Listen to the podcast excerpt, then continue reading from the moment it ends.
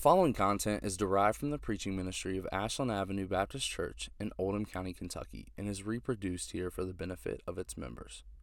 We exist to treasure and spread a passion for the supremacy of Christ in all things for the joy of all peoples, and we pray that God's grace among us would spread beyond us, to the benefit of anyone who happens to listen. For more information about our church, go to ashlandoc.org. Thanks for listening. Please open your Bibles this morning to the book of Acts, chapter 10.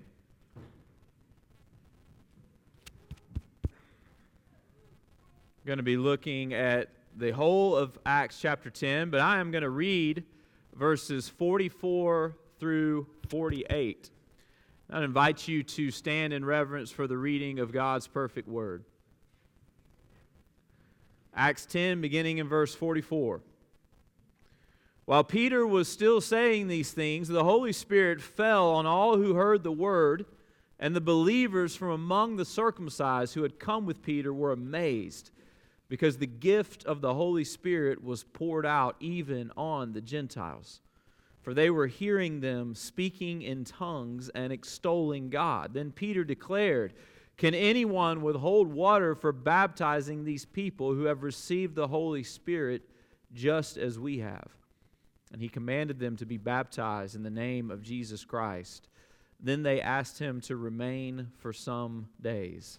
Let's pray. Father, Lord, we, we believe that you are speaking to us through your word. And um, Lord, we desire to receive it from you in faith. And uh, Lord, that's what we're doing here. Lord, we pray that you would give us your spirit and, and help us to do that. Lord, we pray that you would birth the faith that we need to live in this world through Jesus Christ. Lord, we pray that you would help us to think your thoughts after you, Lord. We pray that you would help us to, um, to, to live in the gospel, to live in the freedom of your grace and mercy, not according to our works and our performance. Lord, we pray that you would do all of this even now in these moments. We pray it in Jesus' name. Amen. Please be seated. You know, sometimes you just have to figure out certain things on your own. You can't have somebody else tell you about it. You ever notice that? Uh, sometimes it's just, it sticks when you figure it out on your own. Uh, I love barbecue, especially right now. I love barbecue because this, in case you didn't know it, is that glorious time of the year that we call the fall.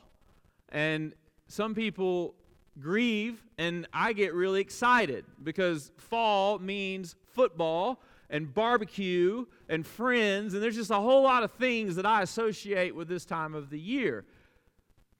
And I've long lamented, ever since I've lived in Oldham County, I, I love living in Oldham County, but I've long lamented that there's just not enough barbecue around here. Uh, and I believe that. And, I, you know, but, but, here's the thing I am surrounded by friends. Uh, all of them go to this church, all of them are members, uh, many of them are on staff, who are members of a cult. And I call it the barbecue smokers cult. And I'm not kidding. I mean, listen to them talk about it. I get questions from them sometimes like, when are you going to start practicing the dark arts of smoked meats? and I'm like, get away from me, you weirdo. I follow Jesus. They talk about it all the time. Sometimes I'm trying to lead staff meeting and they're over there talking about their brisket this weekend. And so I made up my mind because they're annoying a long time ago that I'm not joining their cult. Well, last month, I hung up my coaching clipboard. I'm no longer coaching baseball. The, the boys are all too old for me to help them anymore, anyway. And I figured I needed a new hobby. And one cool morning, I was taking Josiah to his baseball practice right over here. And you know what's over there by Oldham County High School? Yeah, the smell of smoked barbecue, and I smelled it. I saw it wafting in the air. And that week, I bought a smoker. and I joined the cult. And now they're all looking at me like, told you. we knew we knew you'd come around sooner or later. And I just want to tell all of them now that I could have bought that smoker back when you all did. But I want you to hear me when I say I had different reasons, okay? My own reasons. I didn't just do it on your authority. I did it because I figured it out on my own. So there. But have you ever noticed how discovering something on your own has more sticking power than if somebody else were to tell you something? Have you ever noticed that?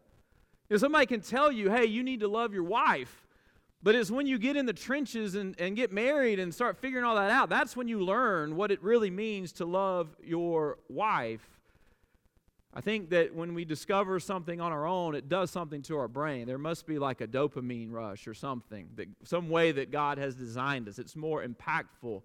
And I think often what we see in the Bible and what we see in our lives is we see that God is often sort of letting us discover things. Have you ever noticed that? things that He already knows, it's things that He's already told us, but He knows that there's something in discovery that really brings it home and makes it stick. I mean, here we have His full revelation, church. Did you know that in that Bible, you have everything that God intends for you to have and everything pertaining to this life of salvation and godliness that He wants you to live in Christ Jesus. It's all here. You lack nothing. And you've been reading it your whole life, some of you. And some of you have memorized portions of it. You've heard so many sermons. You, you have what He's told you. And yet, I hope that it's your experience that each week you're going, Oh, I never thought about that before. Oh, I've never discovered that before. And it's amazing that we have a God who is slow to anger and abounding in steadfast love, a God who's, who allows us to figure things out, a God who bears with us patiently when it takes us a hundred times to learn the same old lesson. Isn't that amazing, church? That we have a God like that. A God who sometimes backs away and lets us discover it on our own. I think that that is the process that we see happening in the text this morning, right before our eyes. I want to remind you of the story so far. In Acts 1 8, Jesus, before he ascends to heaven, he tells his disciples, he tells the apostles, he says, Hey, you are going to be my witnesses in Jerusalem and in all Judea. So, right here in your neighborhood, and then you're going to go over to, the, to Shelby County and over to Jefferson County, and, and, and also in uh, Samaria. So, you're even going to go down to Tennessee, and then even to the ends of the earth. And he tells them that right there. So, right there in the beginning, we, the reader, understand that Jesus intends for the gospel to go global, for the gospel to go worldwide. And then, just to like bring it home, we see Pentecost happen. There are all these people gathered in Jerusalem for Pentecost, and the gospel comes, and all these people, even though they speak different languages, so they're Jews, but they're from the nations, they're there, they're gathered, and they all hear it in their own language, and this amazing thing happens. They're all saved, and the church is born. And yet, by the time we get to Acts chapter 7, the gospel is still in Jerusalem. It hasn't made it out yet. Now, we don't know how much time exactly has passed between Acts 1 and Acts 7. I would argue that it had to be years. It had to be years because there was time for the church to build its habits that we see described for us over and over again. We know that there was enough time for deacons to be raised up in the church who had proven themselves with their character because they're ordained there in Acts chapter 6. And so there's years that have gone by, and yet the gospel is still local, it's still in Jerusalem. So in Acts chapter 7 and 8, Stephen is martyred, persecution comes, and providentially, listen, this is amazing. Providentially, God scatters his people from because of the persecution. And so the gospel begins going to the Samaritans almost on accident. It's not even something that they thought of. It wasn't like a strategy, you know, where like the pastors in Jerusalem met and had a staff meeting, said, hey, we got to take this thing. Remember what Jesus said? That's not what happens. Persecution comes, they scatter, and oh, God providentially is taking the gospel outside of this town now. He's doing it. There's Samaritans converted. And then in Acts chapter 9, this miraculous conversion happens. Saul is walking down the road to Damascus, and Jesus strikes him blind and says, You the persecutor, are about to become my chosen instrument to take my message of salvation to the ends of the earth. Paul, Saul, at this point, goes to Jerusalem shortly thereafter, and, and the people in Jerusalem don't know what to do with him. The text tells, tells us that they're afraid of him because he's a persecutor. So, what's very clear to us, now listen, because we're reading the story, right? We, we're reading Acts 1. We know the ending of the story. And as we read along, it is very clear to us that God intends for the gospel to go worldwide, but it's not clear to the apostles yet in the story. They're still figuring things out. So we get to go along on this journey with them and see how God leads his people, how the ascended Jesus accomplishes his purposes on this earth. They're a little slow on this one. And Jesus is dropping clues the whole time in church. We are thankful for a patient God who waits for us to figure things out. So here's what we're going to do. It's a little different. There's a lot happening in this text, and so we're going to walk through it overview style. All right, the first thing I want you to see is, is where, we, where it starts in chapter 10, verses 1 through 8. We're introduced to Cornelius. So look with me in verse 1. At Caesarea, there was a man named Cornelius, a centurion of what was known as the Italian cohort, a devout man who feared God with all his household, gave alms generously to the people, and prayed continually to God. So here we are introduced to a Gentile who was a very high ranking military officer who lived in Caesarea. And the text tells us that he would have been known uh, by the Jews as, as a God-fearer. He would have been a Gentile who lived like the Jews, who worshiped the God of the Jews. And so somehow he had encountered the God of the Jews and he had responded. He was a devout man who feared God, and we see his devotion explained. He was very generous. And he also prayed continually to God. And, and then we, we also learn he led his house to worship the Lord too, there in, in verse 2. Well, he gets a vision, verse 3 about the ninth hour of the day. That's 3 p.m. It's always confusing. But the ninth hour of the day, remember their day starts at 6 a.m., so the ninth hour of the day is 3 p.m., which is also the time that the Jews would gather at the temple to worship. So there's something happening here. He saw clearly in a vision an angel of God come in and say to him, Cornelius. And he stared at him in terror and said, What is it, Lord? And he said to him, Your prayers and your alms have ascended as a memorial before God. And now send men to Joppa and bring one Simon, who is called Peter. He is lodging with one Simon, a tanner, whose house is by the sea. When the angel who spoke to him had departed, he called two of his servants and a devout soldier from among those who attended him. And having related everything to them, he sent them to Joppa. So Cornelius gets his crew and he says, Go get this one Peter that this angel just told me I needed to find. so that's what happens. So when we get to verses 9 through 16, the, the Luke switches scenes for us. So, so we're no longer there. Now it's like a movie. You know, you see what's happening here, and now I'm going to show you what's happening over here. And so where do we where do we discover here? It's what's Peter doing? The next day, as they were on their journey and approaching the city, Peter went up on the housetop about the sixth hour to pray, about noon. He became hungry and wanted something to eat, but while they were preparing it, he fell into a trance and saw the heavens opened and something like a great sheet descending, being let down by its four corners upon the earth. In it were all kinds of animals and reptiles and birds of the air. And there came a voice to him Rise, Peter, kill and eat. But Peter said, By no means, Lord, for I have never eaten anything that is common or unclean. And the voice came to him again a second time What God has made clean, do not call uncommon. This happened three times, and the thing was taken up at once to heaven. And so Peter gets this crazy dream, this crazy vision this sheet coming down with all these animals and this message from God that says, Hey, Peter, it's okay.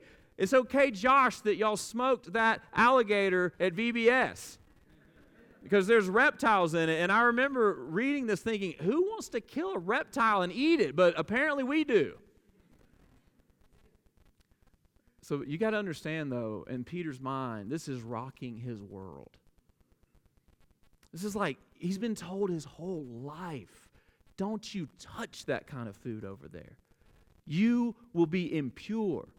You must be devoted to God. Your eating habits must be devoted to God. And now he is getting a vision, a dream. Uh, God is clearly telling him that something has changed. Now, Peter had already been reintroduced to us at the end of 9. We didn't have time to consider it last week because we focused on Saul's conversion in Acts 9. But at the very end of Acts 9, in verses 32 through 43, Peter's reintroduced to the story, and, and Peter there is performing miracles. Uh, he heals a a paralytic and he raises a woman from the dead, which are miracles very similar to who? To Jesus's, right? The, the point of the text is that Jesus ascended is still working through his apostles on the earth. He's working through Peter. Peter's a very significant figure. We know that all the time in the Gospels. Who's the one talking? Who is the spokesperson for the rest? It's always Peter. You, I just always imagine him kind of pushing him forward, like, you, you go, Peter. Eh, but Peter didn't seem to mind it, did he? He, he seemed to always want to be the leader. So Peter is the chief leader of the apostles. So if God, listen, here's the point. If God is going to do something in the world, you better think that Peter needs to be involved in it, right? So that's what we see happening in our text today. And so in 10, 17 through 23, they meet. And, and I'm not going to go through that, but they, they meet. So Peter and Cornelius' men meet and they explain to Peter, hey, you got to come with us. Uh, Cornelius had a vision, told, told him to get you. You need to come with us. So Peter goes with them. And then in 1023 through 48, they encounter one another. And let's look at that together. Verse 23. The next day, he rose and went away with them, and some of the brothers from Joppa accompanied him. And on the following day, they entered Caesarea. Cornelius was expecting them and had called together his relatives and close friends. When Peter entered, Cornelius met him and fell down at his feet and worshiped him. The thing about Cornelius is he had had a vision about this man needing to come, and here he is, and he knows that he's from God, and, and he had talked to an angel, and so he's a little confused, and Peter corrects him. But Peter lifted him up, saying, Stand up, I too am a man. And as he talked with him, he went in and found many persons gathered. And he said to them, You yourselves know how unlawful it is for a Jew to associate with or to visit anyone of another nation, but God has shown me that I should not call any person common or unclean. That was the message. So when I was sent for, I came without objection. I asked then why you sent for me. So the message is not, listen, it's not just about what Peter's allowed to eat. The message that God is giving Peter is that there's no such thing as boundaries between clean and unclean based on inherent qualities that people have. You cannot look at another person and say, You are not worthy to be here because you do not look like me. You see how that works? Jesus has changed all that.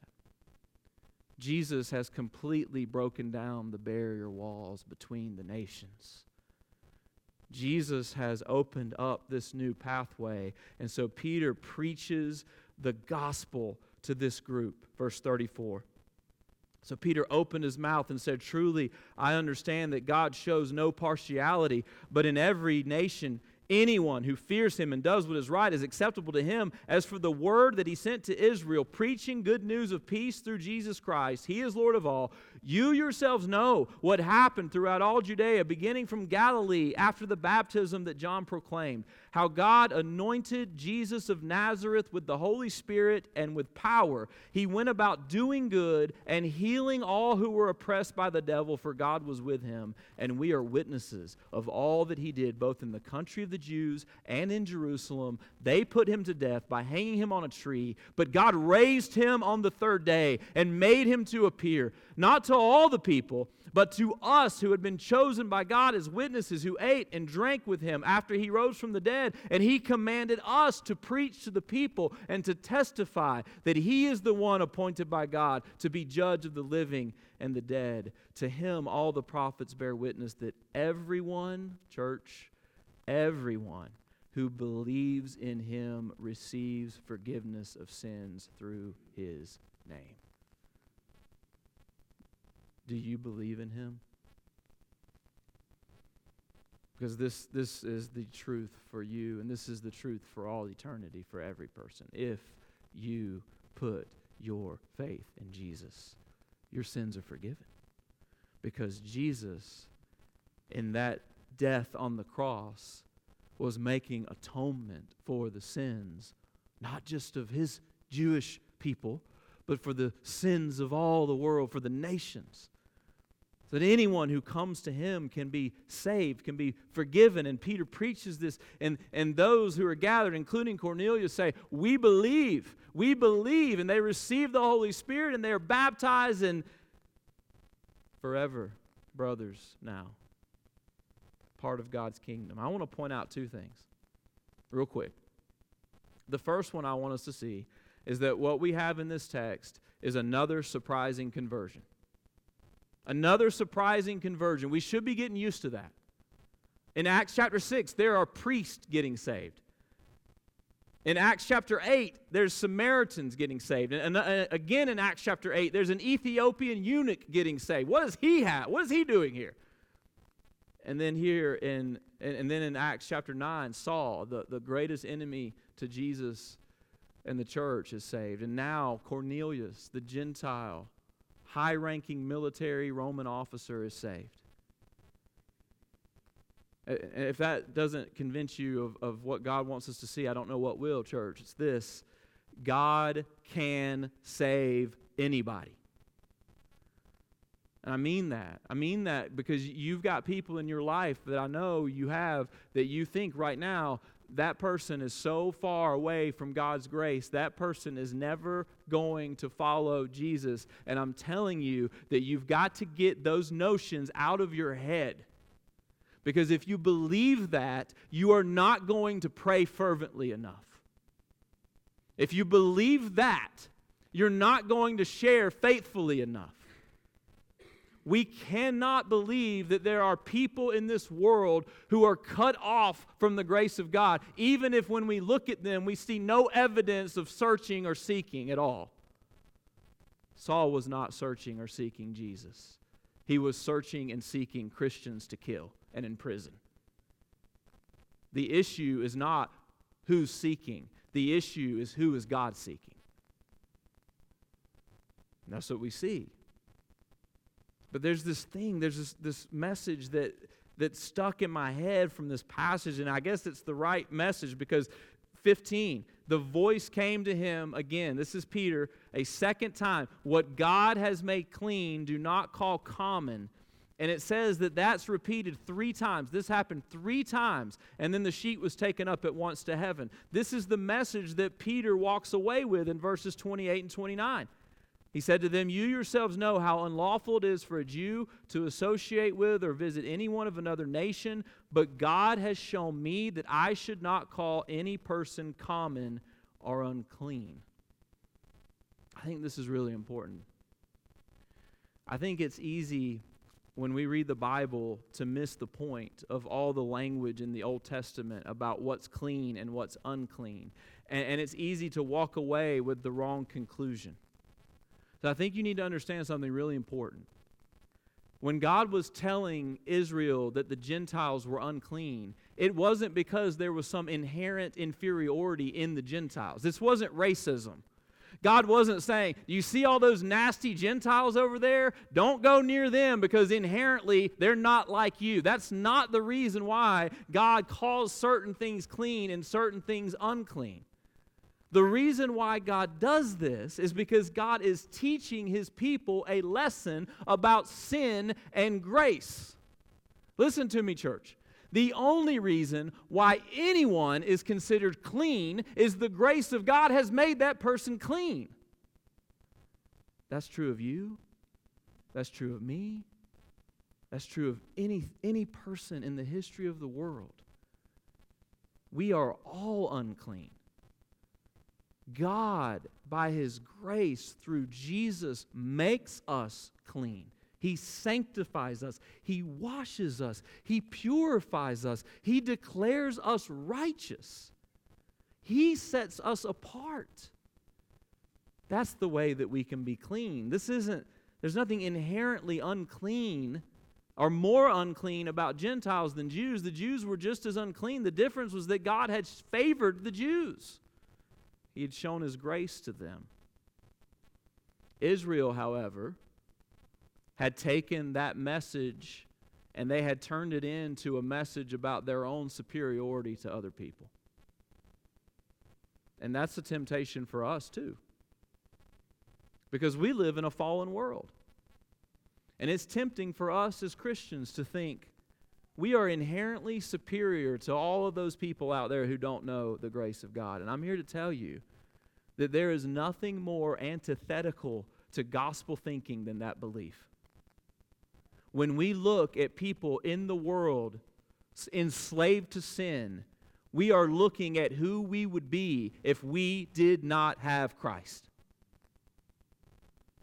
That's the difference, and that's the message that God is trying to teach us. The point of verse 15 is that the coming of Jesus has changed the definition of who we consider clean and unclean because now anyone can be clean if they are found in Jesus, because Jesus died to sanctify sinners. That's what's changed. We've seen a lot of things changing in the book of Acts, haven't we? Do you remember Stephen's sermon about the temple? Where he said, You no longer have to come to this physical temple, this brick and mortar building to encounter God anymore, but in Jesus you can encounter God anywhere because this has changed because Jesus has now come and he has now spread the presence of God all over the earth through his Spirit. And the same thing's happening here.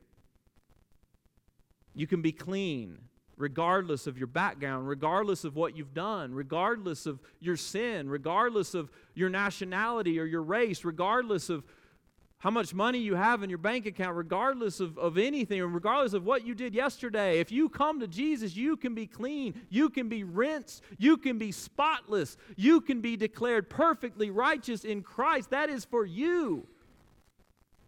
And that's the message, church. That's the good news. That's what God is trying to teach Peter right now. That's what we've got to understand.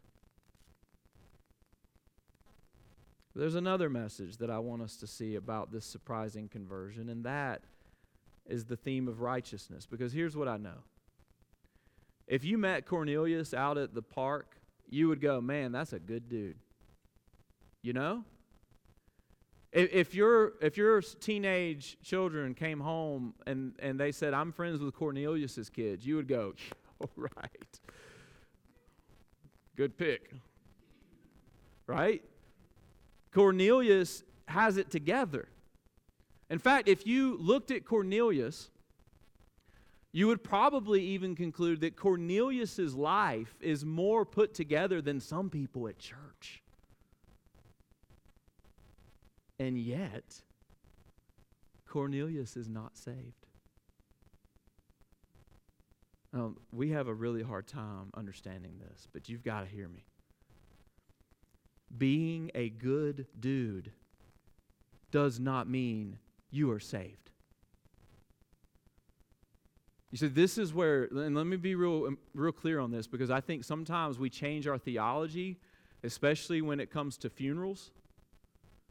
And we, we look at someone who just passed away and we go, well, they were a moral person, so yeah, we know where they are. Listen to me. Being a good person does not save you. The righteousness that God demands is always higher than anything any one of us could ever achieve. You cannot be good enough to earn salvation. You cannot be righteous enough for God to let you into heaven in a different path than the one Jesus made for you. Cornelius was not going to go to heaven when he died. Even though Cornelius was giving generously, praying continuously, and leading his house to worship the God of the Jews. Because Cornelius did not have faith in Jesus Christ. I remember a few years ago, the creator of Veggie Tales came out with an interview and repented he, he basically said, Look, my shows were teaching morality, but my shows were not teaching Christ. And we all like morality, right? I hope you do. I mean, when I walk into a classroom as a teacher, you better believe I want moral kids in that classroom, right? I want kids from good homes because they're going to listen. When I get a baseball team to coach or used to coach, I want kids that are moral. But it doesn't matter. Morality does not save, and we've got to believe that. You got to believe that because you're raising children in your own home. You've got to understand, parents, that your kid being a good kid and doing obedient things does not mean that they're going to be in heaven. Every single person in the world must repent and believe the gospel, and that is the only way to be saved. Christ alone is the only way to know God's saving grace. Cornelius ends up doing that. Cornelius puts his faith in Jesus Christ. Everyone there does. We see what happens, and, and I want to address this because this always confuses us. So in verses 44 through 48, the Holy Spirit comes upon those who hear the word. And it tells us in verse 45 the believers from among the, the circumcised who had come with Peter were amazed because the gift of the Holy Spirit was poured out even on the Gentiles. And, and they knew that the gift of the Holy Spirit was poured out because, verse 46, they were hearing them speaking in tongues and extolling God. And that's where we go, oh, do, do I not have the Holy Spirit? I've never spoken in tongues. It's a natural question. In fact, there's a whole tradition all around us of people who build their whole theology on this passage. And, and, I need you to understand, remember we said at the very beginning of our study of Acts, is that not everything you read in the book of Acts is normative for today. Why? And, and I'm going to just think about this logically with me. Why do they speak in tongues here as a sign that they've received the Holy Spirit? Well, the reason is right there in the text for us. And the believers, verse 45, from among the circumcised who had come with Peter were amazed. The reason that God gives them the sign of speaking in tongues to prove they've received the Spirit is because it was probably the only way the Jews were going to believe that they really had been saved. So, what you see happening is a repeat of Pentecost. Why? Because the gospel is going to the nations, and God wants to prove it to his slow to learn people. So, he gives them this sign. The same sign they got at Jerusalem. He said, Remember when the Jews believed in Jerusalem? Well, look, the same exact thing's happening now to the nations. They're getting it too. Here's the second thing I want you to see this from this text. Converted people need converting. Converted people need converting. Look at Peter. God is moving in this text to convince Peter of something that Peter should have already known that salvation through Christ is by grace alone. That's something Peter had already heard over and over again. But you know, Peter's whole life was as a Jew. His whole life he had been taught to look down on the Gentiles. His whole life he had been taught to, to think of himself as more superior than the people around him. He took pride in being a Jew, he took pride in not being like others. But when Jesus came, he began the process. He began teaching Peter. He died for Peter. He was resurrected for Peter. Remember Peter's denial of Jesus and Jesus' forgiveness of Peter. He's been on a journey this whole time. Peter was there at Pentecost. He preached the sermon. Peter was there when he heard reports about the Samaritans believing the gospel. He was there. And now he's getting visions. All of this because God is patiently bringing Peter along so that Peter's imagination will be converted to the reality of God. So that Peter will think like God thinks. Church, listen. You are never finished being converted. Because in this life, you have never reached a point where you've arrived.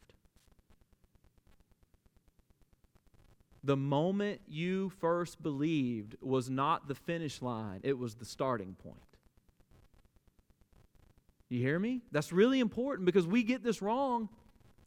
We think, oh, I'm saved.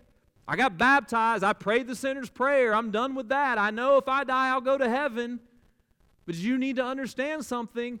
When you were saved, God was at that moment beginning a process that's going to last for all eternity of conforming you into the image of His Son. You are not finished being converted. You still have to keep unlearning old things we all have to learn anew gospel things. We all have to remember things I learned 10 years ago, but somehow I forgot. That happens, doesn't it? I've been thinking about some of that personally. Things I learned that somewhere along the line I lost.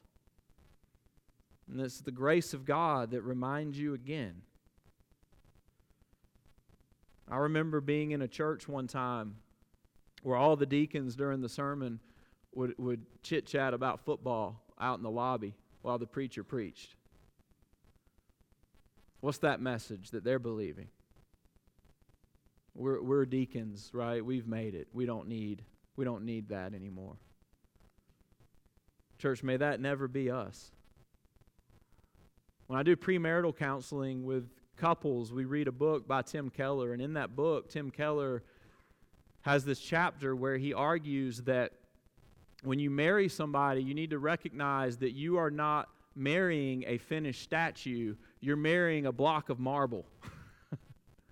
and that's so important because I think often we think we are. We think, oh, this the you know, our love blinds us, and we think I'm marrying this this this person just fell out of heaven and, and their finished product is everything I've ever dreamed. And then, like, how long does it take before you your dreams get crushed, right? Like, one day? I mean, my wife's poor dreams were crushed like one minute. And I think that that's an important reminder, though. Listen, it's an important reminder for ourselves that I'm not a finished product. I am a block of marble. And it's also, listen, it's really important too when it comes to life in the church because those people who get on your nerves, guess what? They're a block of marble too. And the same God that's sanctifying you is sanctifying them. How did Peter end up? Well, the last book that we have, the last word from Peter, 2 Peter chapter 3, verses 8 and 9. And you don't have to turn there. Peter writes this to the church. But do not overlook this one fact, beloved, that with the Lord one day is as a thousand years, and a thousand years is one day.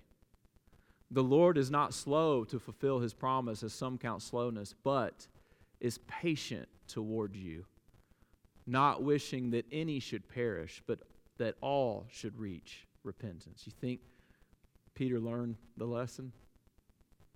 Oh, you better believe it. The apostle that kept failing, the apostle that kept falling down for Jesus to pick back up. The last word we have from him is God's not slow, He's patient. Church, God's patient. Delight in Him. Let's pray together.